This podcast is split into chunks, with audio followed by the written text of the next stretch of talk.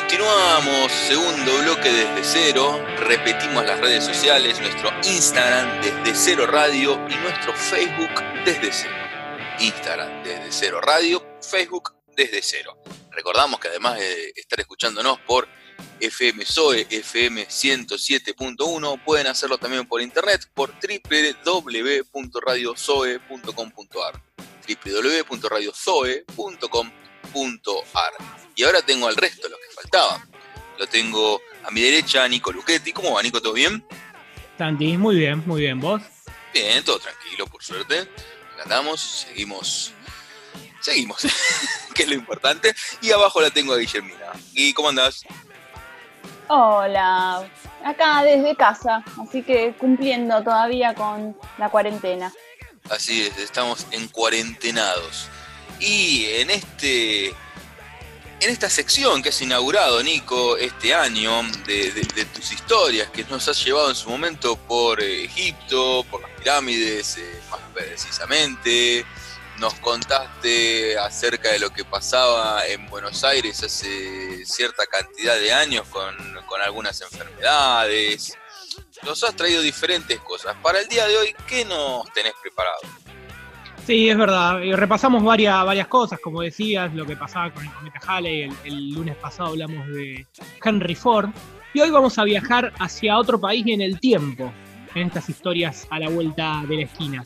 Vamos a irnos a Francia en el año mil novecientos cincuenta y cuatro, porque un día como, en verdad, un cinco de junio de mil novecientos cincuenta y cuatro, que cayó sábado, eh, no, viernes, perdón, el viernes pasado, hace sesenta y seis años, Eh, se producía un gran escándalo literario en Francia, porque se publicaba Bonjour Tristesse, que sería Buenos Días Tristeza.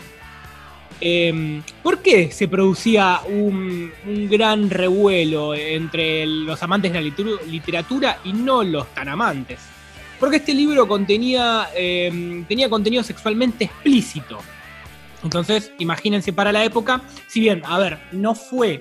el comienzo, no fue que esta persona de la que vamos a hablar introdujo lo sexualmente explícito en la literatura, porque recordemos que ya había pasado el Mercader de Sade y demás, un montón de, un montón de literatura que tenía que ver con, con, con lo erótico, bueno, pero en ese momento cayó también de esa manera con un gran revuelto, porque la que lo escribió tenía tan solo dieciocho años. Y vamos a hablar de Françoise Sagan, eh, la eterna adolescente, como así se la, se la conoce, quien nació el veintiuno de junio de mil novecientos treinta y cinco en Callaj, en Francia. Eh, de ella vamos a hablar, que escribió este libro Buenos Días Tristeza en mil novecientos cincuenta y cuatro y trajo un gran... Eh, bueno, se empezó a hablar un poquito más sobre este, este tema en la literatura, lo, lo sexual. Gracias a, al escándalo empezó a atraer obviamente la, la atención de los críticos, fanáticos, curiosos, que empezaron a, a ver este libro un poco... Eh, mucha gente que no, no había leído un libro tal vez empezó a leer libros por, por, por esto, por el morbo también. Saga en realidad no se llamaba Saga, ella se llamaba François Coagui y eh, era un amante de la literatura, estaba terminando el bachillerato y en mil novecientos cincuenta y tres se pone a escribir un libro que termina siendo esta novela, y la verdad que transcurre todo muy rápido, porque el cuatro de enero del cincuenta y cuatro, o sea, muy poquito, imagínense, para escribir una novela empezó a fines del cincuenta y tres, el cuatro de enero del cincuenta y cuatro la termina, la despacha en la oficina del editor René Juliá, eh, disculpen mi francés, la, la despacha, y con un subtítulo que era solamente veintiuno de junio de mil novecientos treinta y cinco, que era su fecha de nacimiento, nada más. diecisiete, perdón, diez días después, más o menos, el diecisiete de enero, ya estaba aprobada la publicación y estaba cerrando un contrato con la editorial dirigida por René Juliá. Eh, en marzo salen librerías y en mayo gana el Prix de Critique, el premio de los críticos en Francia, así que todo le pasa muy rápidamente. Imagínense, pónganse en los zapatos, en la cabeza de una persona de dieciocho años en el mil novecientos cincuenta y cuatro, donde es conocida por escribir una novela con frases o momentos eróticos que no lo tenían otros libros. Como les decía, el nombre original no era Saga, eh, y ella se lo cambia por, a pedido del padre. antes de firmar el contrato le dice, está todo bien, pero cambiate el apellido. Y ahí agarra el apellido Sagan, lo saca de un libro de Proust, de un personaje escrito por Proust, eh, y por eso, bueno, cambia el nombre a Sagan. Y bueno, me decías lo, de, lo, lo, lo del padre, me, yo me, me fui por ese lado, eh, me, me dijiste que estaba todo bien, siguió así la historia de, de parte de su vida. Mirá, no, no sé, pun- no sé puntualmente... No sé puntualmente con el padre, pero sí su vida después fue por un por una vida de excesos. Ella rápidamente, después de, de publicar este libro, tiene un puesto en la revista Elle, donde escribe crónicas de viaje, y ahí eso, eso produce que ella escribe, escriba una nueva novela llamada Cierta Sonrisa, esto en mil novecientos cincuenta y seis, todo muy, muy rápido. Eh, se transformó, mirá, Gui, esto, se transformó en, el, en directora del jurado del Festival de Cannes, en el setenta y nueve, eh, también muy, muy jovencita, muy jovencita. Y ahí había ganado obviamente mucha plata, y así como la ganó, la gastó eh, en autos deportivos, muchas cenas con amigos donde ella invitaba, en drogas, en alcohol, eh, y su hobby favorito, que atención, que eran los juegos del azar. Bien, bien, tenía todo. Sí, sí, sí, todo, completaba los casilleros. Eh, Cerquita la... de Monte Carlo, se iría para el casino. Claro, sí, sí. El, en lo político coqueteó un poco con la izquierda, y cuando la, la acusaron de querer hacer la revolución desde un Ferrari, ella aclaró, no, no, oiga, no es un Ferrari, es un Maserati. Ah, bueno, buena, buena, buena aclaración. Eh, claro. Está bien. Eh, hoy en día que se juzga a la gente, eh, mirá lo que hizo esto y lo escribe desde un iPhone, ¿y qué crees? Claro, como, como si un Sony, un Samsung o, o diferentes marcas las hiciesen eh, desde una montaña, una familia eh, justamente comunista, no sé. No sé, la, la realidad es sí, sí, esa, estamos en un mundo de capitalista, quieras o no. Tal cual, tal cual.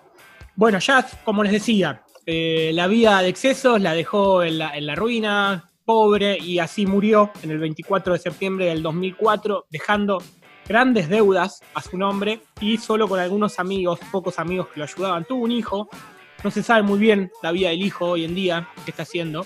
Perdóname, Nico, porque justo te, te perdí. ¿Cuándo, en qué fecha falleció? veinticuatro de septiembre del dos mil cuatro. Ah, bueno, hace relativamente poco, tuvo una larga sí. vida. Justo hablábamos con Gui, eh, sin cuánto, cuánto, te había, cuánto te había dicho que tenía... sesenta y nueve. sesenta y nueve años, sí. Sí, sí, sí. Eh, y bueno, justo hablábamos eh, con escritores de, de su época también, bueno, que murió joven comparado con otros grandes escritores. Ahora vamos a, a lo interesante de, de lo que traigo hoy. De la novela, de esta novela que trajo tanto revuelo, ¿no? ¿Por qué? ¿De qué se trataba? Bueno, era la vida de Cecil, Cecil y su padre, que vivían muy tranquilamente, pero la irrupción de una mujer llamada Anne, que era amiga de la madre, de la que había sido la madre de Cecil, empieza a tener una relación con el padre y ella se siente amenazada con la relación tan eh, cercana que tenía con su padre. Y si les parece, tengo algo para leer, algunas partecitas, no sé si el horario lo permite, pero son bastante light. Papá, ¿vos decís que nos pueden llegar a sacar del aire? No, no creo, no creo, porque dame, en mil novecientos cincuenta y cuatro también, obviamente no es un Juan, Juan Esclar, ¿no? Que, que, que escribe, pero bueno, eh, tiene, tiene sus cositas picaronas. Bueno, entonces dale, probemos. Al margen del placer físico y muy real que me procu- procuraba el amor, experimentaba una especie de placer intelectual pensando en él. Las palabras, hacer el amor, poseen una seducción propia, muy verbal, abstrayéndolas de su sentido. El término hacer, material y positivo, unido a esa abstracción poética de la palabra amor, me fascinaba. Había hablado de ello antes, sin el menor pudor, sin el menor apuro, pero también sin percibir su encanto. Nico, hace aproximadamente parte... tres meses que estoy acá solo, en casa. Podrías haber hablado, no sé, de, de un cuento infantil. Bueno, ¿por qué no? ¿Por qué no? Lo, lo, lo, lo... Hay varios, hay varios textos que, que tienen, a ver, esta parte de lo sexual que está, está bueno, ¿por qué no experimentarlo? Leerlo. Sí, está muy bien. Es, es, es hay una zona de la literatura eh, que recuerdo, a ver, hace no mucho tiempo cuando había salido, que no, no, no era explícito, pero las, las cincuenta sombras de Grey, ¿se acuerdan? Sí. Hace pocos años, donde tuvo la explosión, sí, a través de la peli, que había habido un auge de ese tipo de textos. Vamos con otro, si te parece, cortito. Otra frase de este libro. Me acariciaba el pelo y la nuca, cariñosamente. Yo no me movía. Tenía la misma sensación que cuando la arena se me escurría en los pies al retirarse una ola. Me invadía un deseo de derrota, de dulzura, y jamás otro sentimiento, ni la ira ni el deseo. Se habían apoderado de mí con tal fuerza. Renunciar a la comedia, confiarle en mi vida, ponerme en sus manos hasta el fin de mis días. Nunca había sentido una debilidad violenta y total. Cerré los ojos, me dio la impresión de que mi corazón había dejado de latir. Esto es un poquito más, más romántico, ¿no? Claro. Sí. Tal cual. Tal cual. Bueno, Nico, eh... el, el libro, para, para, para cerrar, eh, Santi, el libro se consigue fácilmente en las librerías. Está a un precio, su, su versión de bolsillo está a un precio de quinientos pesos. La verdad que nada hoy en día. Eh, así que los que quieran meterse con Saga, lo pueden hacer. Con su primera novela y controversial llamada Buenos Días Tristes. Bueno, bien, bien. Consulta, porque hay algo que, que, que dentro de todas estas cosas que, que hablamos en cuarentena, y es más, las, las, ¿las librerías en este momento estaban abiertas o no? Sí, sí, están abiertas. Yo por lo menos voy, frecuento una en Villa Urquiza, eh, y está abierta, o sea, tiene un horario reducido y bueno, hay que ir cuando, cuando el documento te lo permite, pero está abierto. Bueno, buena esa aclaración que la, que, que la hagas, ¿eh? Muy, muy bien. Yo porque eh, yo leo otros textos, yo leo textos de la facu, ¿viste? Estoy, estoy, estoy, ah. estoy en otra cosa por el momento, hasta dentro de mis vacaciones que vuelvo a leer algo. Y me spoileaste ayer un poco la, la, la columna, me dijiste, de cine hay poco y nada, seguimos en la misma, no se estrena nada en ningún lado. Entonces tengo bastantes series, así que yo te escucho, porque yo te voy tomando nota y voy mirando de a poquito, de a poquito. Ahora estoy un, viendo un chiquitín más, así que tengo, tengo un cierto tiempo. Bueno, bien, Santi. Sí, porque el lunes pasado ya agotamos el tema cine, contamos dónde van a ser las salas que se van a estar abriendo primero. Acá todavía no, no se sabe de nada. Y contamos que más o menos están en negociaciones para que Netflix estrene bastantes de los de los posibles eh, candidatos al Oscar, así que de cine esta vez lo dejamos de lado, lamentablemente, pero vamos a hablar de series. Estuve viendo y cerrando varias que, que tenía pendientes y otra alguna que otra que se va a estrenar que les quiero contar. Eh, está siendo una época también un poquito de decepciones, ya habíamos hablado de Hollywood, que no gustó tanto la de Ryan Murphy, y también me pasó con otras series. Después les voy a contar las que sí, así que anoten y no pierdan tiempo en estas cosas que tal vez uno tiene mucha expectativa, véanlas igual, pero eh, después no son lo que parecía. Me pasó con la serie Run, es una serie que la dio H B O, eh, venía mucho acompañada, de, sí, estuve hablando fuera de, de aire con Nico que le pasó lo mismo que a mí, ¿por qué? Porque eh, viene de la mano de Phoebe Waller-Bridge, o eso intentaron vender. Esta actriz, que es la protagonista de Fleabag, que es escritora, es productora, es directora, muy completa. Fleabag se había llevado todos los premios en, las, en los últimos Emmy por su segunda temporada, la ha ido muy bien la primera temporada, ya no tiene, no tiene más, lamentablemente. Creo que cerró cuando tenía que cerrar, me parece que, que, que Fleabag tuvo un cierre espectacular.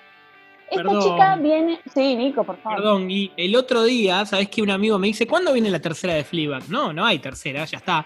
Me dice, pará, yo leí, entonces googleé, y en una entrevista, en una entrevista que dio hace poco, eh, Phoebe, ella dijo que no cierra las puertas porque cerró un contrato muy jugoso con Amazon, no cierra las puertas de volver, pero tal vez cuando la ella, como personaje, tenga cincuenta años.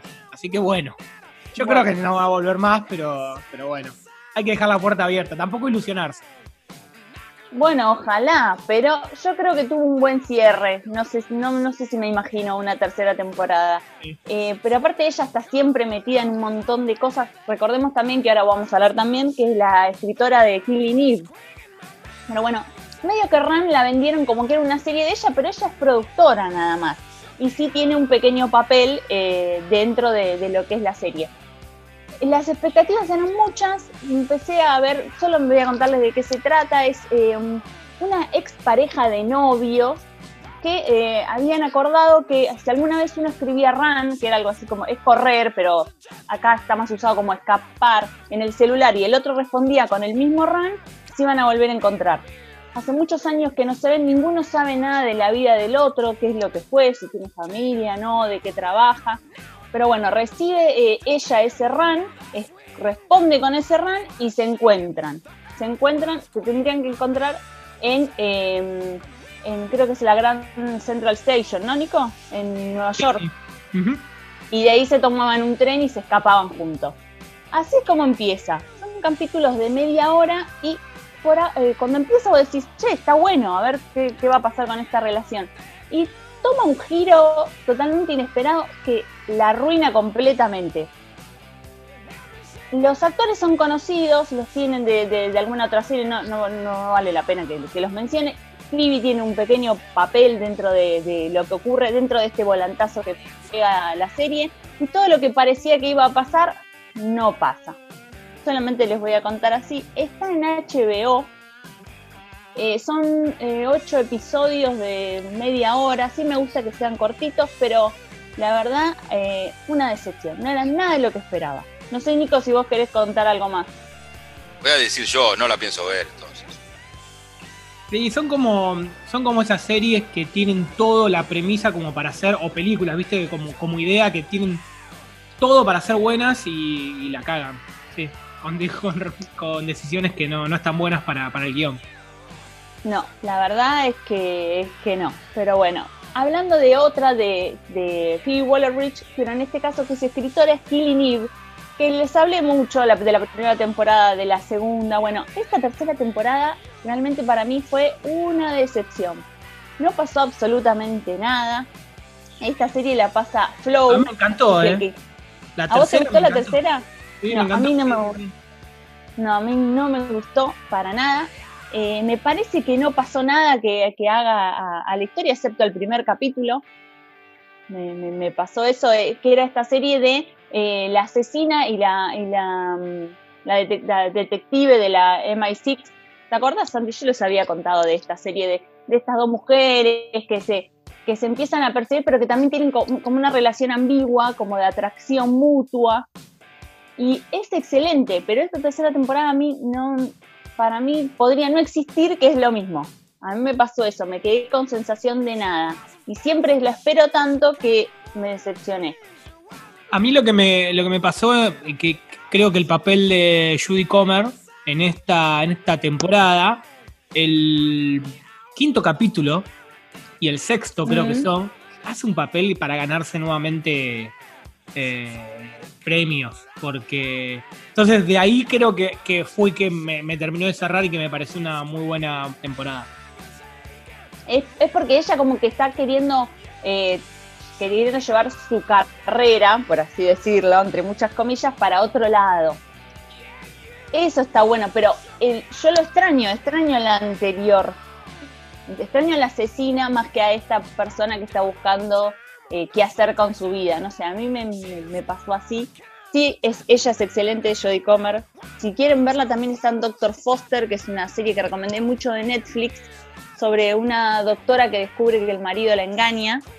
Ella es, eh, hace de amante de su marido, así que si quieren verla a Jodie Comer mucho más, más chica, vean esta serie Doctor Foster, que tiene también dos temporadas, que es muy muy buena. Y si quieren musicalizarlo pueden poner Valeria Lynch, Mujer Amante. Mujer Amante. Mira, mira qué bien que canta Santi, mira qué lindo. Sí, sí, sí. Y de... Es la magia de la radio. Esto está súper editado, estoy saliendo, ¿sabes cómo? Oh. Pero, por favor. Eh, y después, eh, última que no me gustó y después pasamos a lo bueno, rapidito. Eh, tercera temporada de The Sinner, que ahora se estrena en Netflix. Yo ya la vi y tampoco no, no, estaba Matt Bomer acompañando a Bill Pullman, eh, para el que no, no vio la primera temporada, que para mí fue la mejor de todas, trabaja, está Bill Pullman, que hace de detective, y eh, Jessica Biel. Jessica Biel es productora de la serie, en la primera temporada fue la protagonista. Eh, se, era la historia de una chica que estaba en la playa con su familia, aparece un pibe que la saluda y ella de la nada lo apuñala y lo mata ahí adelante de todo. Entonces, bueno, obviamente que va presa y este detective Bill Pullman empieza a averiguar qué es lo que le pasó para haber tenido ese arrebato de locura de esta chica. Y era muy interesante toda la historia de ella, su hermana, quién era el pibe al, al que asesinó en la playa. A mí me ha gustado muchísimo. Ya la segunda temporada tenía al mismo detective, a Bill Pullman, pero no, no estaba esta chica. Y ya era más sobre, a mí no me había gustado nada, porque era más sobre una, una, una secta, un nene que aparentemente había matado a sus, a sus padres. Bueno, no, me había parecido bastante agarrada de los pelos.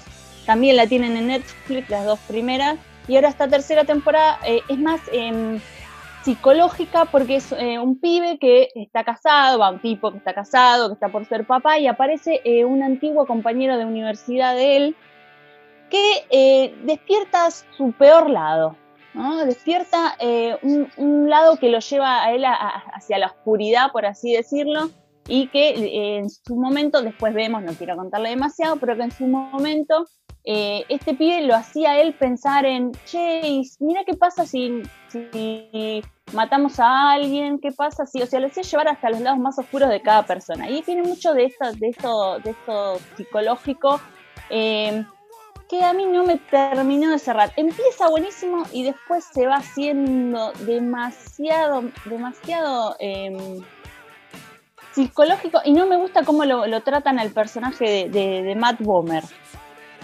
Sí, sí, el eh, Bill Pullman es más o menos, siempre lleva el, el mismo hilo de su personaje, pero lo que pasa con el de Bill Pullman, eh, con el de Matt Bomer, no, no, no me gusta demasiado. Porque no quiero contarles tampoco mucho. Pero hola, la mierda, tienen acá hoy, la tercera. Eh. Hoy está, no, ahora vamos a lo bueno, ahora vamos a ir a lo Apague bueno. Apague la tele. Bueno, tiene, hay cosas buenas también. Por ejemplo, una serie que también habíamos hablado fuera de aire con Nico, que me la había recomendado, Little Fires Everywhere, eh, serie que tienen en Amazon para, para ver, que la trae Reese Witherspoon. Un poquito dicen que es como la continuación de su papel de Big Little Lies. Eh, yo no creo, solamente porque haga de, de, de, de, de mujer adinerada no significa, el papel no tiene nada que ver. A mí me, me gustaba mucho más, obviamente, eh, para el que vio la serie me va a entender, de, el de Big Little Lies que lo que es el de acá de um, Little Fires Everywhere, así, que significa algo así como eh, pequeños fuegos por todos lados, pero está en inglés, por eso se los nombro así. Eh, ella también es productora. Está Kerry Washington, para el que no vio um, Scandal. Eh, también la tienen en, haciendo de esclava en la película de Tarantino, que está con Jamie Foxx. Eh, ¿Se acuerdan el nombre? Ya, Django, es, ¿no? Django. Claro, ella es la, la esclava, la enamorada de Django. Eh, Kerry, Kerry Washington es una buena actriz. A mí me parece un toque exagerada, que está demasiado melodramática en esta serie. ¿De qué se trata? Es eh, una familia en un pequeño pueblo, en una casa gigante, y es muy esta mujer toda estructurada, que eh, de, de clase alta, que pretende que todos sus hijos sean perfectos y que todos, toda su vida sea color de rosa. Y llega al pueblo Kerry Washington con su, con su pequeña nena, que aparentemente son como muy nómades, van viviendo de lado a lado, hace un par de días que están viviendo en el auto. Y como toda buena samaritana, eh, esta rubia adinerada le dice, oh, mira, yo tengo una casa, si querés te la alquilo por muy poquito, y es más, si querés puedes venir a trabajar a mi casa. Así, ayudante, ¿no? Obviamente que no, no quiere hablar nada de lo que sea este, eh, sirvienta, no, no. Si no querés puedes venir a ayudarme a mi casa. Ahí empieza una relación entre ellas y entre sus hijos, que también es rico eso, lo que pasa entre, entre los, los hijos de... de ambas familias. Eh, a mí me gustó mucho. Sí, es verdad que se torna un, toco, un poco novelesca, medio este, culebrón, se podría decir, pero a mí me gustan esas series y te va analizando un poco cómo es la vida de uno del otro. Hay mucho, demasiado para mí, el, el tema de corrección política, de por qué una familia de blancos, una familia de negros, pero bueno, es un tema que está todo el tiempo en Estados Unidos. Eh, lo hemos visto semanas después de que se estrenó esta serie, todos los problemas que están pasando ahora, tienen problemas raciales increíbles, que no, no sé, por lo menos para nosotros eh, no, no, no se concibe que, que haya tanto, tanto odio entre sí. Tanto. Sí, ni hablar, ni hablar, ni hablar. Y acá no nos llega tanto, pues, recordemos que acá los negros los han matado hace una banda de años. Tenemos otros problemas, como ser... Eh, lo que está pasando con las comunidades Qom, con las comunidades mm. originarias de este país, con todos los maltratos que están sufriendo, y bueno, hablar también de todos los tipos de discriminación que, que vivimos a, a diario en la sociedad argentina. Sí, por supuesto. Pero bueno, esta sí es, sí es un, un sí, véanla. Empieza con, con algo importante que me olvidé decirles. Empieza con el incendio, por eso se llama así, Little Fires. Empieza con el incendio de esa mansión espectacular. Y ahí más o menos es como que tenés que ir viendo, pero qué pasó, quién prende fuego a casa. Y obviamente durante un gran flashback va para atrás y va contando cómo es que se conocen esta, estas dos familias y la historia un poquito de, del pueblo.